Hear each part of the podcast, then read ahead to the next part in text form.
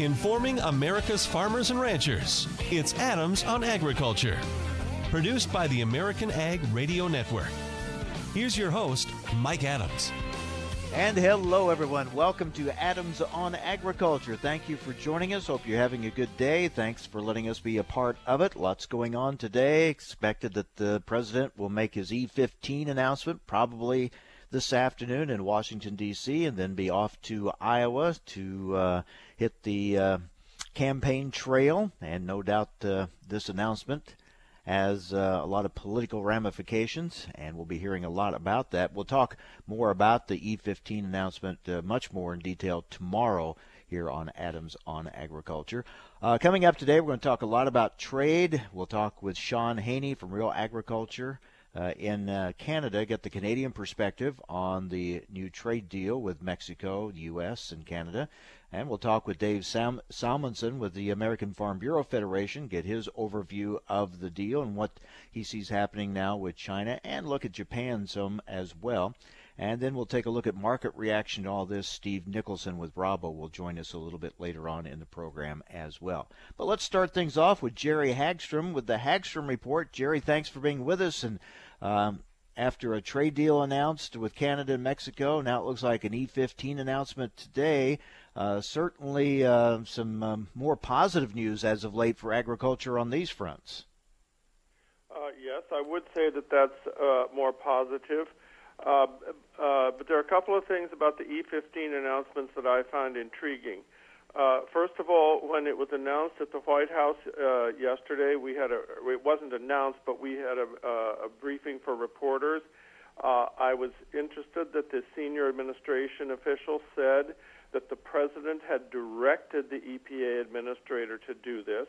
Uh, that both gave Trump some credit, uh, but it also looked to me like they had to tell EPA to do this, that they were a bit reluctant to do it.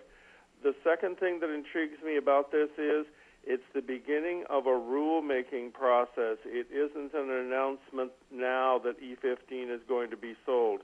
So I think this is still going to be a months long battle over the rulemaking with comments coming in both on the E15 and on the making any changes to how the re, uh, renewable identification numbers are managed. So this is the beginning of another battle, not the end of it. That's a good point. It is a, a, process they have to go through. Now they have some time because it really doesn't uh, change things until next summer. But you're right; these things can drag out, so you have to to watch for that. Also interesting, as you pointed out, that he directed EPA to start this. Uh, which begs the question that I've asked and many others have asked for some time: Why didn't he uh, direct EPA to do this sooner?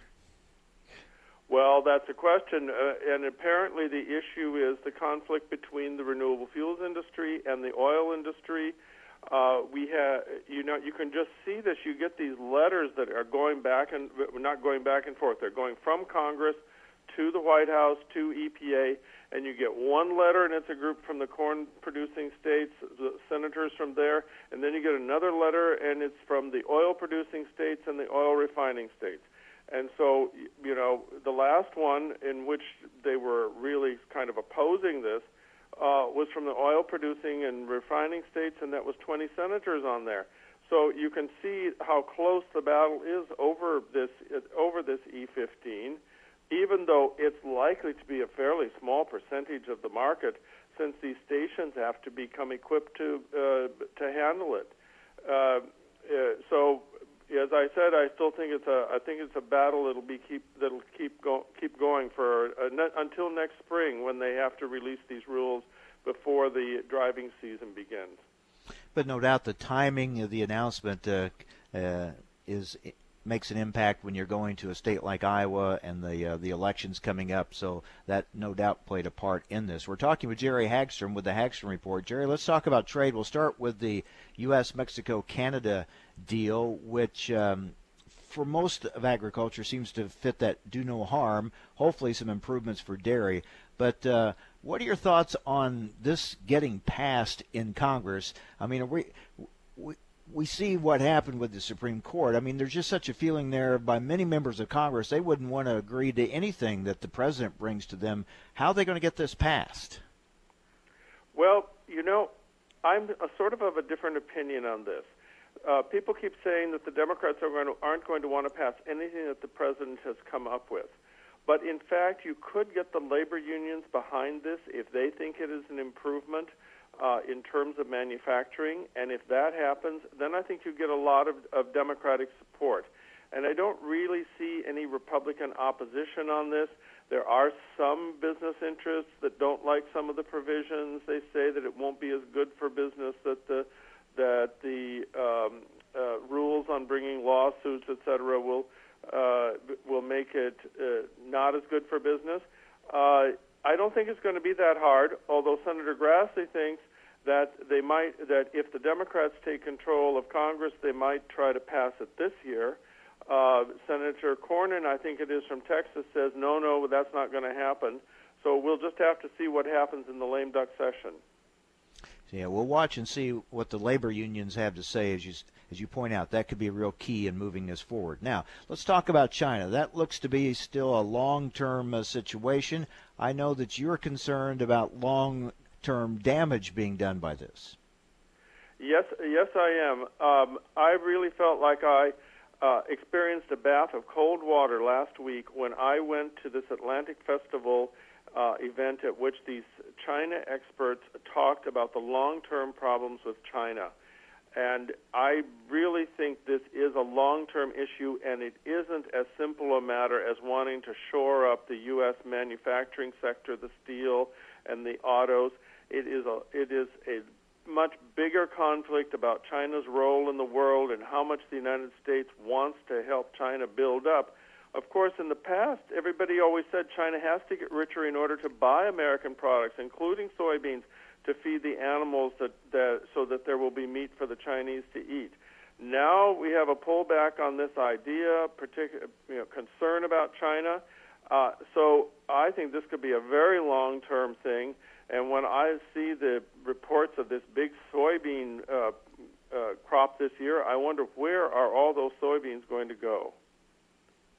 You know, I had a, an analyst uh, point out something uh, to me a few days ago. Said, "Look at that Russian grain embargo. All these years later, there's still an impact from that. It rearranged a lot of things. This could have similar long-range impact as well." Indeed, I believe so. And I've had both Agriculture Secretary Perdue and Senator Heidi Heitkamp from North Dakota have said within the last two weeks that the soybean industry became too dependent on China as it, as its market. Uh, and so the question is, can they find other markets? But there's no other market as big as China that is, is in need of these products. So I wonder. I also wonder if you know we're going to see some changes in what American farmers grow if there isn't going to be that much sale of soybeans. One of the issues is that apparently the Chinese are now reducing the percentage of soybeans in the in the animal feed. And if that if they decide that that works, well, that's sort of that's almost a permanent reduction in the amount of soybeans they need. Yeah, we'll see how this all plays out, but it looks like it's going to be a. We need to look long term on this one. All right, Jerry, always good to talk with you. Thanks for being with us. Always good to talk to you, Mark. See you soon. Take care. Jerry Hagstrom with the Hagstrom Report. Up next, Shaun Haney, host of the Real Agriculture radio program out of Canada, will get his thoughts on the new U.S. Mexico Canada deal. That's next on AOA Adams on Agriculture. Take a look under your bed. Find stuff under there? What about jobs? No? Now try your basement. There's a pair of overalls that overall you're not so into anymore. A perfectly good laptop that hasn't sat in your lap in months. And even more stuff, but still no jobs? Well, you really have both. See, stuff is defined as household articles considered as a group. Sometimes this stuff is no longer needed. Wait, no longer needed? That can't be right. Because remember those jobs you were looking for? Those are really needed, and they're the stuff inside your stuff inside that winter coat that moved with you to Phoenix. Our job is to unlock those jobs, and it starts when you donate your stuff to your local Goodwill. Here's how we do it. When you donate to Goodwill, we sell your stuff to provide job training for people right here in your community. So just by teaming up with Goodwill, you help create jobs. And isn't that worth parting with the leftover keytar from your 80s cover band? Goodwill. Donate stuff, create jobs. Find your nearest donation center at goodwill.org. A message from Goodwill and the Ad Council. Do you need a car? Been shopping only to be turned down because of bad credit, low credit, no credit, bankruptcy, or divorce? Guess what? Today's your lucky day because now you can buy a car, truck, or SUV, just about any vehicle. It's true. Bad credit doesn't matter. No credit doesn't matter. Bankruptcy or divorce, it just doesn't matter. As a matter of fact, your job is your ticket to your new vehicle. We're Auto Credit Express, and we've helped thousands of people just like you. Antonio H. told us, great company, got me connected, and the day I went in, I drove off in the car I wanted. 100% worth your time. Need a car? Get started now and drive off as early as today. Just go to 11ignoremyscore.com right now. That's www.11ignoremyscore.com. Auto financing the easy way. 11ignoremyscore.com. Get started today. Auto financing the easy way. What if you had a medical emergency away from home? What you need is Mobile Help, America's premier mobile medical alert system. Most systems only work at home, but with Mobile Help, you get help outside the home with coverage nationwide on one of the largest cellular networks at the press of a button. I pressed the button, and lo and behold, the emergency came within minutes. Mobile Help did save my life. No question about that. Call Mobile Help now for a free color brochure. We'll send you everything you need, including the base station, the patented mobile device, the waterproof pendant, and wrist button. You can also add the fall button that automatically detects falls and signals help. Call today and receive a risk free 30 day trial. There's no equipment to buy and no long term contract. For a limited time, you'll also receive a free emergency key box with your plan purchase. Remember, mobile help keeps you safe coast to coast. Call 800 930 6137 now for your free mobile help brochure. That's 800 930 6137. Again, 800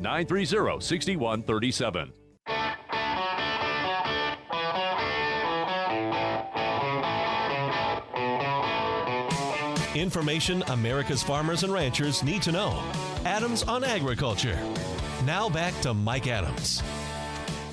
USMCA. It'll take a little while to get used to that. It doesn't quite roll off the tongue as easily as NAFTA, but we're used to NAFTA. I guess we'll get used to USMCA. But are they going to get used to it in Canada? Let's talk about that with Shaun Haney, host of Real Agriculture out of Canada. Shaun, thanks for joining us. Uh, what's the reaction? How's the new deal playing in Canada? Hey, Mike, great to be with you here this morning. You know, it's it's kind of interesting to follow it all. We we really have two groups. So we have all the agricultural commodity groups that are export oriented. So, you know, beef, pork, cereals. They they love the deal. They love the fact that really no harm was really done. They're still going to have the opportunity to access the U.S. market. Of course, so much of those products go back and forth. We've got the supply chain so integrated. Uh, we've talked about that a lot. The group, of course, that won't surprise you, that is really upset, is of course the supply managed sector, specifically dairy although eggs and poultry gave up, you could maybe argue more in the deal.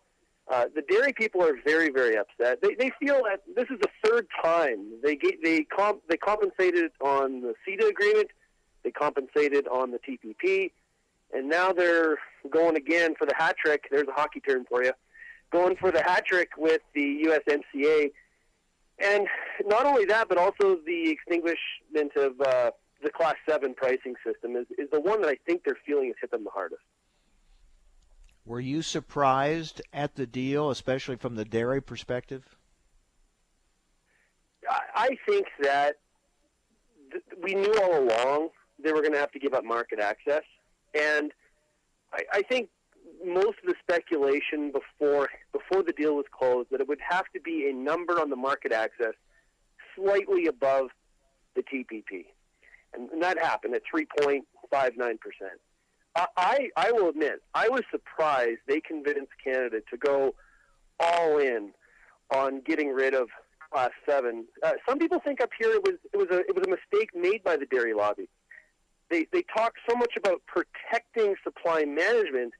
They didn't do a, a good enough job explaining to government that Class 7 was an integral part of that. So the government now is saying, hey, we protected supply management. Still here. What are you talking about? We protected it. Although the dairy people are saying giving up Class 7 really does put a full cap entirely on the industry going forward. And a lot of people talking very negatively. But the reality is, Mike, after TPP, after CETA, we saw some of the similar sort of the, the world is caving in kind of reaction. Hmm. Now, when you have a deal, then you have to go back and sell it to in your own country and sell it to the powers that be that have to pass it. Uh, so you have to bring it back to your country and show that you were a winner. Uh, can they do that in Canada? Can they sell it as a win for Canada? Well, uh, I, I would hate to say that we would have a harder time passing it than anything that has to go through Congress, but th- there is going to be some some challenges in the fact the Class Seven pricing was provincially administered. So we're, we're going to see the provinces put up a stink, but uh, will it hold it up? I, I don't. I really don't think so. The federal government has some major challenges right now with some of the provinces. Trans Mountain Pipeline is an example. The federal carbon tax they're trying to implement before the end of the year. I, I think that some of the premiers are going to going to squawk and scream and you know bounce their fists on the table. But at the end of the day, it's it's going to happen because Canada knows they need this agreement. We're talking with Shaun Haney, host of Real Agriculture out of Canada. I was going to ask you, Shaun, did the fact that it looked like the U.S. and Mexico were ready to go ahead uh, with a bilateral, did that put the pressure on Canada that got the deal done? I I think so, no doubt. I I think a part of Canada's strategy from the very beginning, Mike, was that they lobbied Congress, and and that made the Trump administration very very upset. They you know that that that was what created enabled the whole Peter Navarro statement on Fox News that Sunday, where he said you know there was a special place for the Canadian Prime Minister. So I, I really think Canada was in a position where they were relying maybe too much on Congress to do the negotiating with the White House, and really keeping their fingers crossed that Congress was going to be the one that would keep Canada in the trilateral. At, at the end of the day, I, I think Canada, you could say, did cave on some issues, but quite frankly, the U.S. did too. Canada's really line in the sand was Chapter 19. Canada wanted some trade rules, uh, specifically based right now on how the, the White House looks at trade, and Canada got it. So did they give up more in dairy? Yes. Did they get what they wanted in auto? Quite frankly, yes. So auto looks like a winner. They got to keep Chapter 19, and and dairy could be looked upon definitely as as the loser. Were they pressured into it? Yeah, but they got the deal they they wanted. Hmm. Interesting, and well, you know, in any trade deal, there are going to be some winners and losers, and uh, uh, you know, agriculture had taken the position here in the U.S. do no harm, and I, you know, I think for the most part they feel no harm was done, so that's a sigh of relief. And for dairy, while they don't feel they got everything, they they got they got quite a bit. So it'll be interesting to see how yeah. it plays here in Congress. We were just talking with Jerry Hagstrom with the Hagstrom report. He said, well, the key to getting it passed will be the labor unions, and if they're behind it. Uh, there's a good chance it will get through Congress. So uh, it's going to be interesting to see how this moves forward. Yeah, and, and you know what? I think with the big thing here, and we, we've heard this out of the U.S. dairy industry, we got to get these Section 232s li- lifted. Like, you know, okay, now if we're going to really be this trading bloc that's going to work against China, uh, all together, the three of us, then we need to get these steel and aluminum tariffs lifted so that we can move on and move forward. And the president so far hasn't shown much willingness to to do that, which is, I think, uh, d- definitely a, a, a real concern. And you know, the, from the U.S. dairy perspective, Mike, what did they really, really get? You know, so Canada isn't. You know, Canada is a very, very small dairy producing country. There was skim proteins being put onto the global market. That was a viable complaint from the U.S. side. But from a market access standpoint, 3.59%, it's, it's not going to solve some of the U.S. supply issues, but it is, from the U.S. perspective, it is a step in the right direction. It, it is an additional market for product to be moved to. Well, we know the U.S. Still has some issues, big issues with China. Uh, there's some hope with some talks with uh, Japan. Uh, so that's kind of the focus now. What is, where does Canada go from here? Where, where where are you focused when it comes to trade after the USMCA is passed? Well, absolutely ratifying the CPTPP, the new version of the Trans-Pacific Partnership, TPP 11, so to speak. That that that is the number one focus right now. If if we learned anything through all of this in the last year, is that trade diversification is good. The U.S. is still and always will be a very very important market to Canada, but now more than ever, making sure that Canada is in that original six and that TPP 11 really, really will be the focus. Uh, there was talk about Canada pursuing, you know, being the first G7 nation to pursue official bilateral trade talks with China. That didn't go very well last year because of some of the, the progressive agenda items that Canada was seeking in, in that deal. And of course, there is some of this text in the new USMCA that talks about parties having to notify each other if they're going to do a trade deal with a non-market economy. So I would say trade, free trade with China is definitely on the back burner for Canada, but uh, the CPTPP will be the number one focus. Absolutely. Looks like you looks like USMCA will be voted on in the new Congress here although there's some talk, depending on how the elections go, that could get moved up to the lame duck, but that doesn't seem as likely. So probably early next year. What's the timetable in Canada for a vote? You know, good question. That that has not really been put out whatsoever. Um, th- that timeline really has not at all been established. Interesting note, though, is that we, we've got a federal election in 2019, so you, you can bet that the federal liberals will want to have a vote uh, before that election. They have talked about a spring election, but I, I would think, uh, without sort of, I'm just guessing here, but probably shortly after after the new year, I would think. all of this, there's always the backdrop of politics, right? A, an election coming up always no influences all this, right? Oh, it, too much, isn't it? Isn't that the case? Like we just can't. Nothing can be looked at just like uh, with a straight line. It's always about how it impacts the politics uh, of the day. That's true in the U.S. And, and you know what? Honestly, it's no different in Canada, Europe, or or anywhere else. It, it really does factor into it. You know, and it, it's interesting. You know, I speak to audiences. It's always amazing, and how politically in tune farmers are with the politics of the day because they just know that their business relies on it so much. It, you know, look at look what's happening today with the E15. You know, that's a yep. big that's a big political move forward for the Canadian, or sorry, for the U.S. Uh, ethanol lobby for sure. Yep, it has a lot of political ramification. It's something, as you say, uh, that all countries have in common. It would seem. Shaun, good to talk with you again. Take care. Hey, Mike, always great to chat and enjoy the rest of the baseball playoffs, okay? All right, thanks. You too. Shaun Haney from uh, Real Agriculture in uh, in Canada does a great job covering agriculture, not just in Canada, but all over. And uh, interesting to get the Canadian perspective on the new USMCA deal.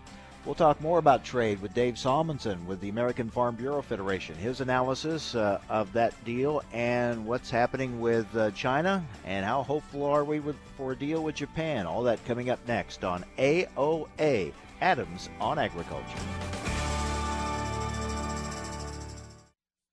When it comes to squeezing the most fuel efficiency out of every gallon of diesel fuel, there's nothing better than Diesel X Gold from FS. Modern engines are designed with more power while preventing harmful emissions. Diesel X Gold keeps them operating that way with its advanced detergent chemistry that keeps injectors operating like new and its healthy dose of cetane improver that makes sure engines start quickly and combust fuel more completely. So count on Diesel X Gold from FS. Absolutely the best fuel to power and protect diesel engines. Visit gofurtherwithfs.com for more information. Thanks for listening to Adams on Agriculture from the American Ag Network. We're excited to explore the topics that make a difference to agriculture. The Farm Bill, immigration reform, reducing regulations, trade, new technology, as well as infrastructure and health care. Through the year, Adams on Agriculture will originate on location from several major national meetings and events. Subscribe to the show's podcast at AmericanAgNetwork.com. Thanks for listening to Adams on Agriculture from the American Ag Network. Time now for a market check here on Adams on Agriculture. I'm Rusty Halverson from the American Ag Network. In the grain and oilseed sector, we are mixed as traders prepare for Thursday's USDA World Agricultural Supply and Demand numbers, new crop production numbers. Traders watching the weather maps. There's rain stretching from Texas to Wisconsin on this Tuesday morning. Rain and snow on the radar in North Dakota, some patches in South Dakota.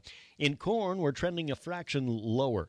There's a stiff wall of resistance on the December contract at 369 to 369 and three quarters on the charts. On the downside, Friday's low at 363 is key nearby support. In soybean futures, trending three to four lower an hour into the day. 874 and three quarters, acting as nearby resistance on November. On the downside, Friday's low at 851 and a half remains nearby support. As long as that holds, the bean bulls remain in control of the short term trend, according to the Wire Talk. In the wheats, we're trending three to four higher in Chicago and Kansas City. Minneapolis spring wheat trending five to six cents higher.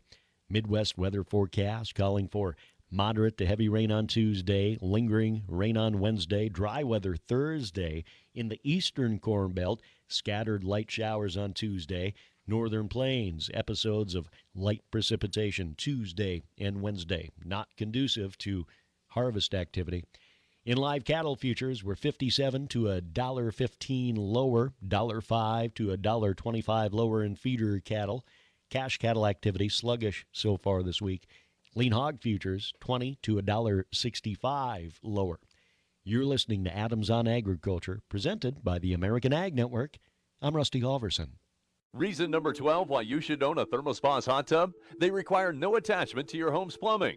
Thanks to the ThermoSpa's unique built-in thermofiltration system that filters the water an incredible 144 times a day, you simply fill it with a garden hose and your water stays crystal clear with very little maintenance. Call to receive a free DVD and brochure and find out how you can own a ThermoSpa's hot tub for only a few dollars a day. Right now, they're offering 0% APR financing with approved credit and a $1,000 savings coupon, including free delivery, free chemicals, and a cash discount. And with models starting at $4,995, there will never be a better time to own a ThermoSpa's hot tub. So call now and ask about this limited time offer. Call ThermoSpas today at 800 991 5852 for your free DVD and brochure. That's 800 991 5852.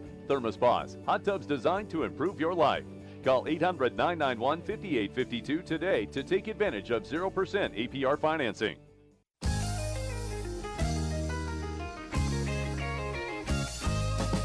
Information America's farmers and ranchers need to know. Adams on Agriculture. Now back to Mike Adams. Well, let's continue our trade talk as we are joined by Dave Salmonsen, Senior Director of Congressional Relations for the American Farm Bureau Federation. Dave, thanks for joining us. USMCA, who won? Well, I think uh, all parties can say they did, and I think if you were looking for a continuation of the kind of market access that uh, all the countries have with each other, you can say everybody won. With some changes uh, in a variety of different sectors, autos, several ag sectors, others. But uh, we wanted the NAFTA, now when it all passes, the renamed USMCA, to continue, to continue to have that tariff-free access with Mexico, mostly tariff-free access with some exceptions to Canada, and uh, that goes forward. So uh, we'll we'll chalk that down as a win. Dairy was a huge sticking point. How big a concession did Canada make? Well, Canada did a couple different things, and not uh, unusual for them in trade negotiations. They hold out to the end. Uh, we've seen that many times before. And they did two things. One, they got some more access uh, on all the various products where we have a quota with Canada, tariff rate quotas. So right now we send in a little over $600 million a year. They're going to take in more of a variety of products, not specific yet on numbers, but some more increases there. So that's some it's some good access, some more trade there. They got a little bit of more access with some products here into uh, the U.S. market, mostly processed food products. So a positive there.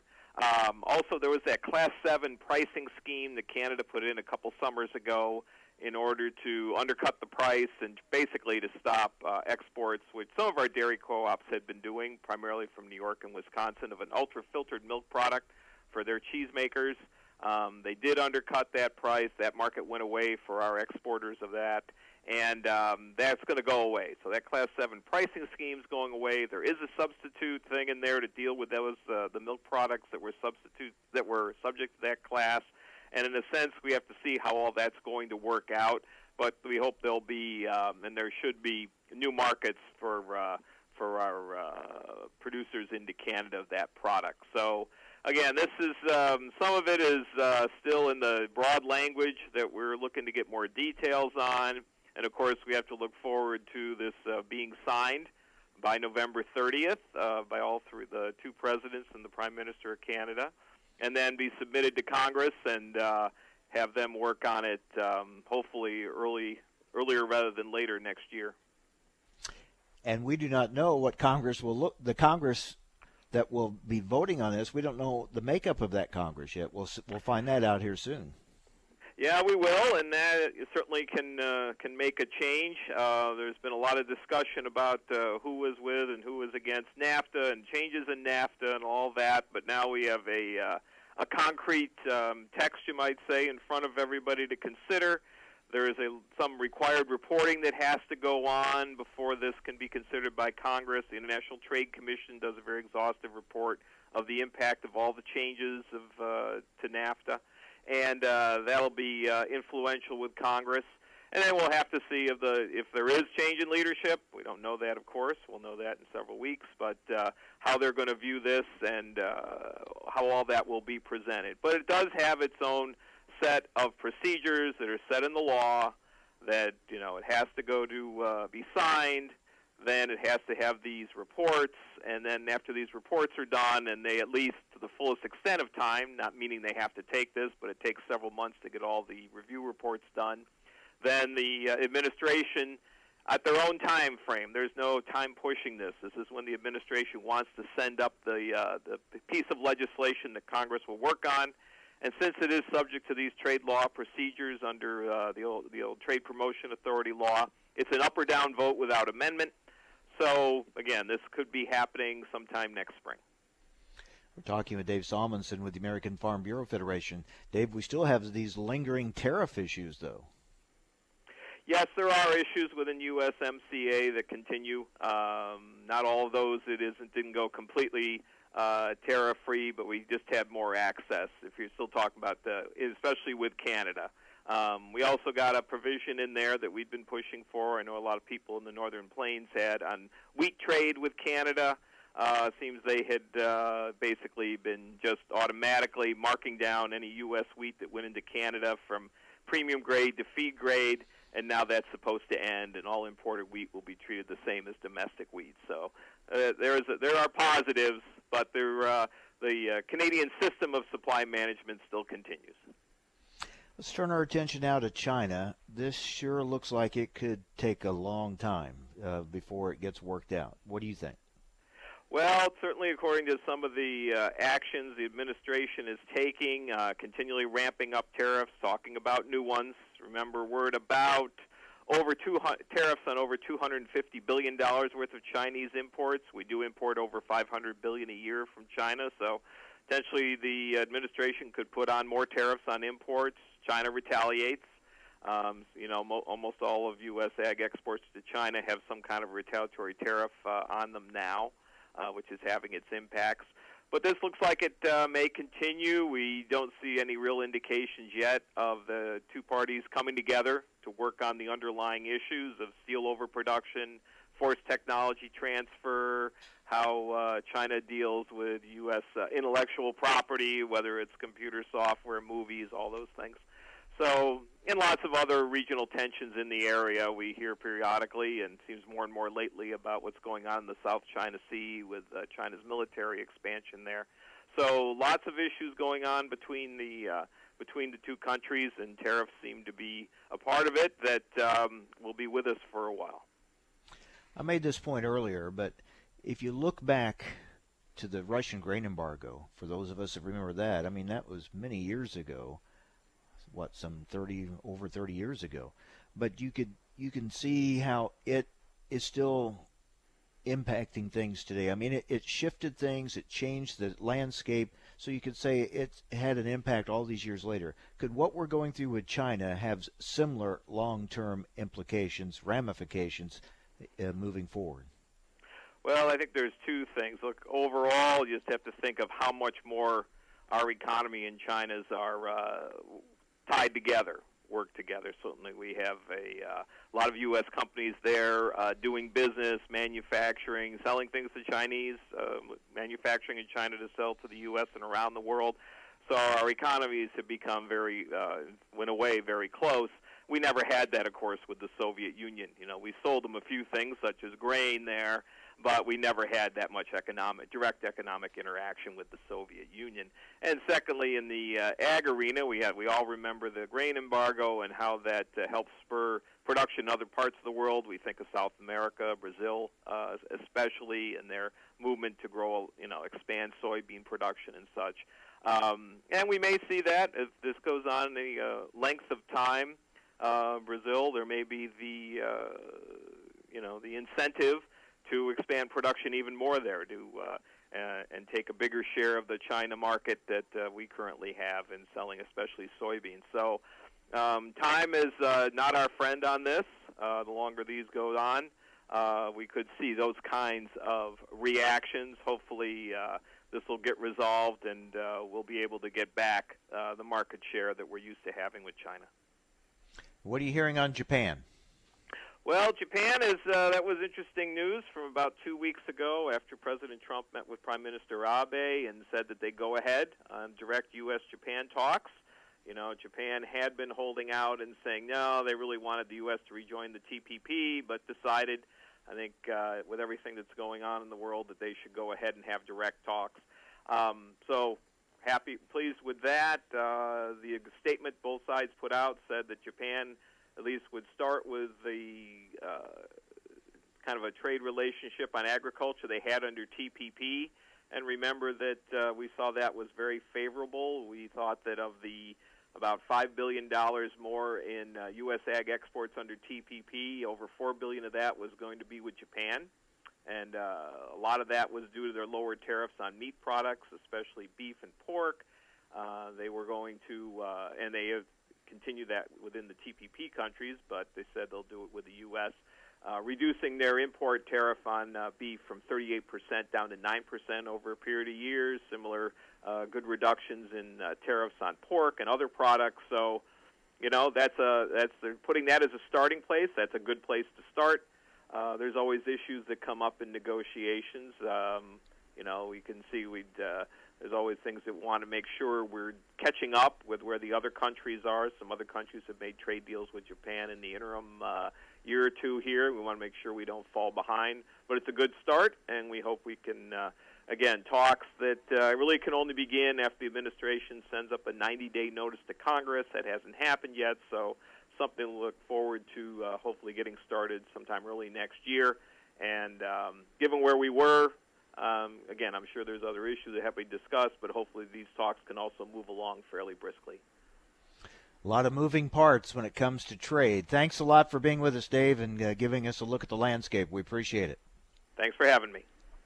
Dave Salmonsen, Senior Director, Congressional Relations for the American Farm Bureau Federation. All right, so of course today, um, expecting the announcement from the White House about starting the process towards allowing E15 sales year round. And again, uh, that is a process. Uh, the president directing the EPA to start that process. So it's not a done deal with an announcement today or tomorrow in Iowa, but it, it gets the, the ball rolling, and we'll see how far it rolls and how smoothly it rolls. Obviously, there will be opposition and challenges to it along the way. What kind of a market impact does that have if it goes through? Some say not that much, others say significant. Maybe it's symbolic, maybe it sends a signal, all kinds of ways of looking at it. We'll talk about the market aspect with Steve Nicholson with Rabo. That's coming up next on AOA Adams on Agriculture.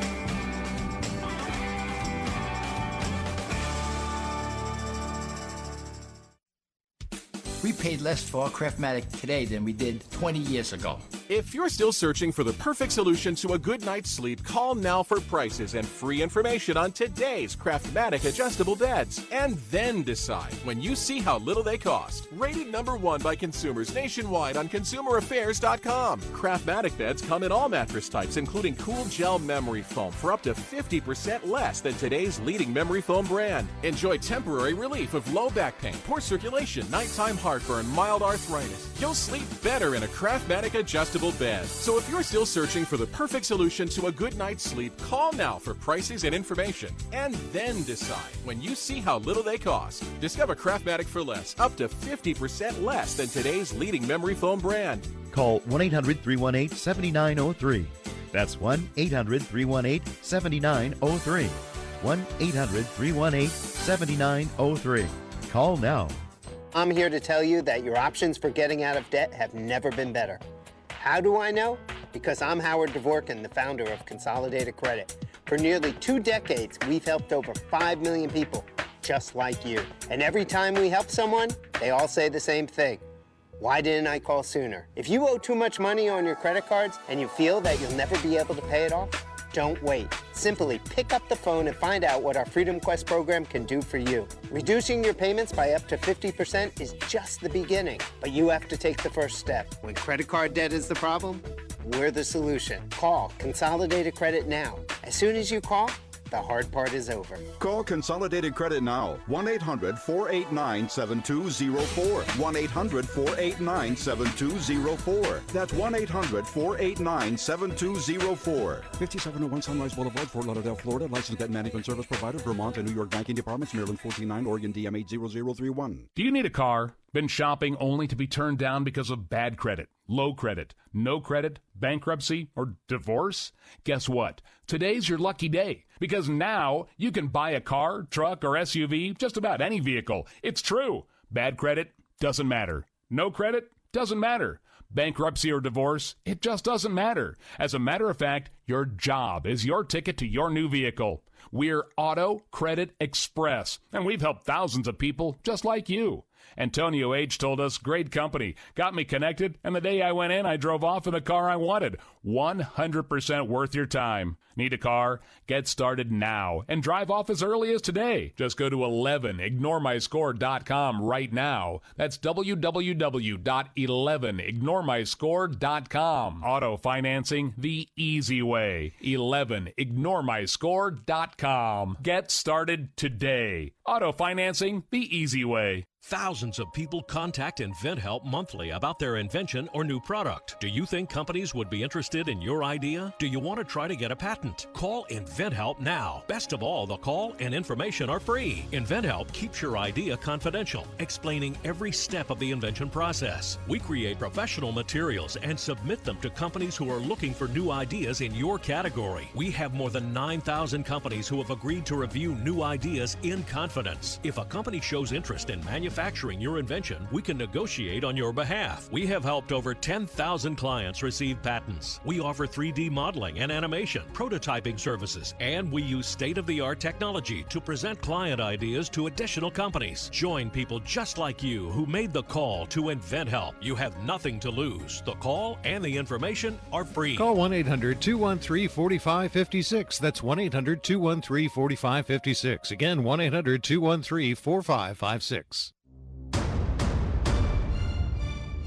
powerful threat calls for a greater response. When there's a battle, bring strength. When there's a problem, seek answers. When there is doubt, give hope. Not tomorrow. Not in a few years but right now. Some battles must be faced together. Cancer fighters stand up to cancer every day. And you can be part of this battle too. Visit standuptocancer.org to learn more. Together, we can save lives.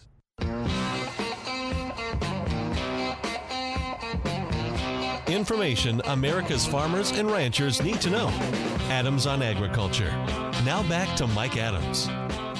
Well, obviously, E15 will not be the only big announcement today from the White House. Uh, breaking news that UN Ambassador Nikki Haley is resigning. So that will be uh, dominating much of the, the news cycle today. But from an agricultural standpoint, the announcement of uh, the start of the process to uh, make E15 sales year round uh, will be the big one of the big ag stories. And let's talk about that with uh, grain analyst with Rabo, Steve Nicholson.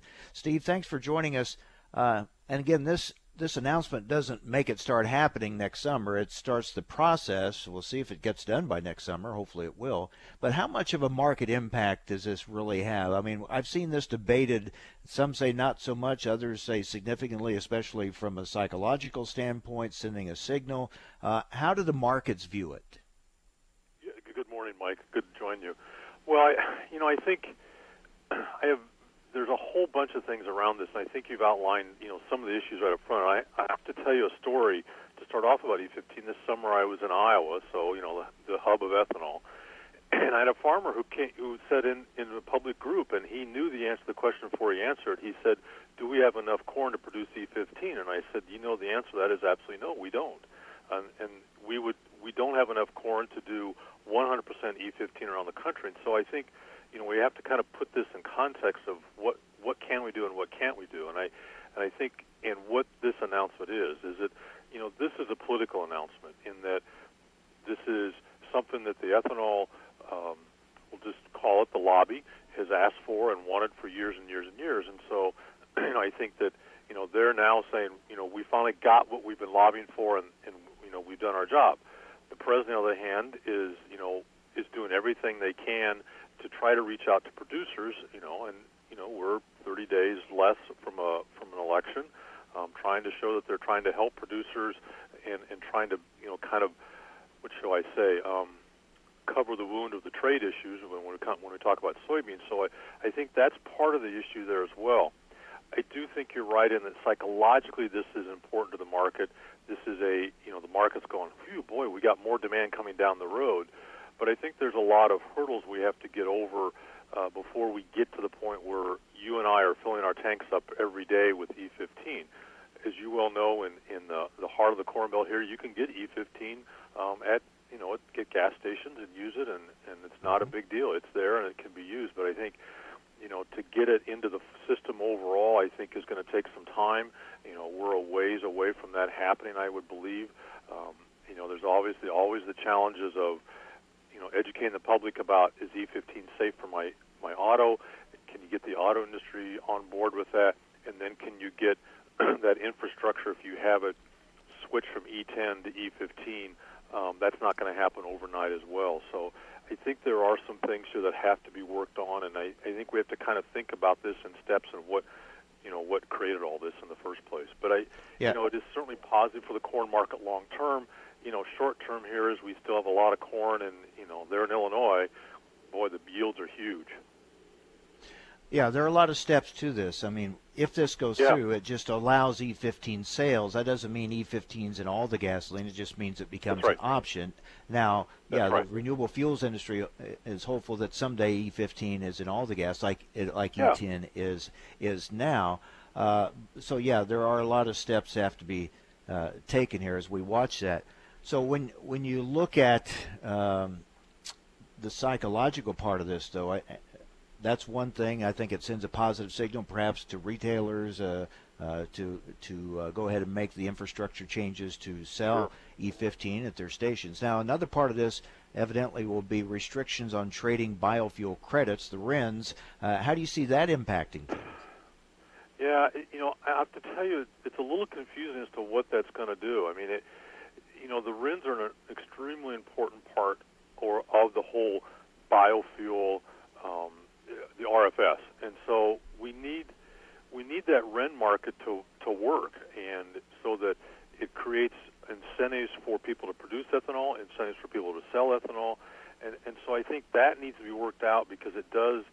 You know, it, can provide a disincentive to produce ethanol or blend ethanol if the RIN value is not there for people to gain. And I, I, I worry about that, and, and I tell you what, I've read a lot about RINs lately. I'm still reading about RINs a lot, you know, to understand that whole process. And I'll tell you what, it's extremely complex, and I don't think the market's completely figured that out. Yeah, I, if you figure that out, explain it to me, would you? Because I what, I still struggle with it. Yeah, I mean, and it, and I and it's it's a great question, and we can come back. I think that maybe we could probably spend a whole segment on RINs, and I, I will we'll come back and talk about that. But you know, it is a little confusing as to when RINs can be used and when they can't be used, and what you're going to get for them, what you're not going to get for them, and who does that. And and I think part of the the RIN situation right now has to do with these waivers about, you know, is that if you get a waiver, you not only get a chance to get out of, you know, produce blending ethanol. Excuse me, not producing, but blending ethanol. But then you also get any RINs that you've retained um, from the blending, you get to sell, and so you get kind of a, I'm going to call it a double dip, and there'll be some people who don't like that term. But you not only get to save the money from not blending, but you also get to take that money from the RINs you have and sell that. And so you've got the market on RINs, you know, a little depressed because of that. Um, and now you throw this in here, and it's like, ooh, we got to think about how that's going to all come together. But yeah, I think that's a whole other discussion. I, I do want to say one thing about the corn market.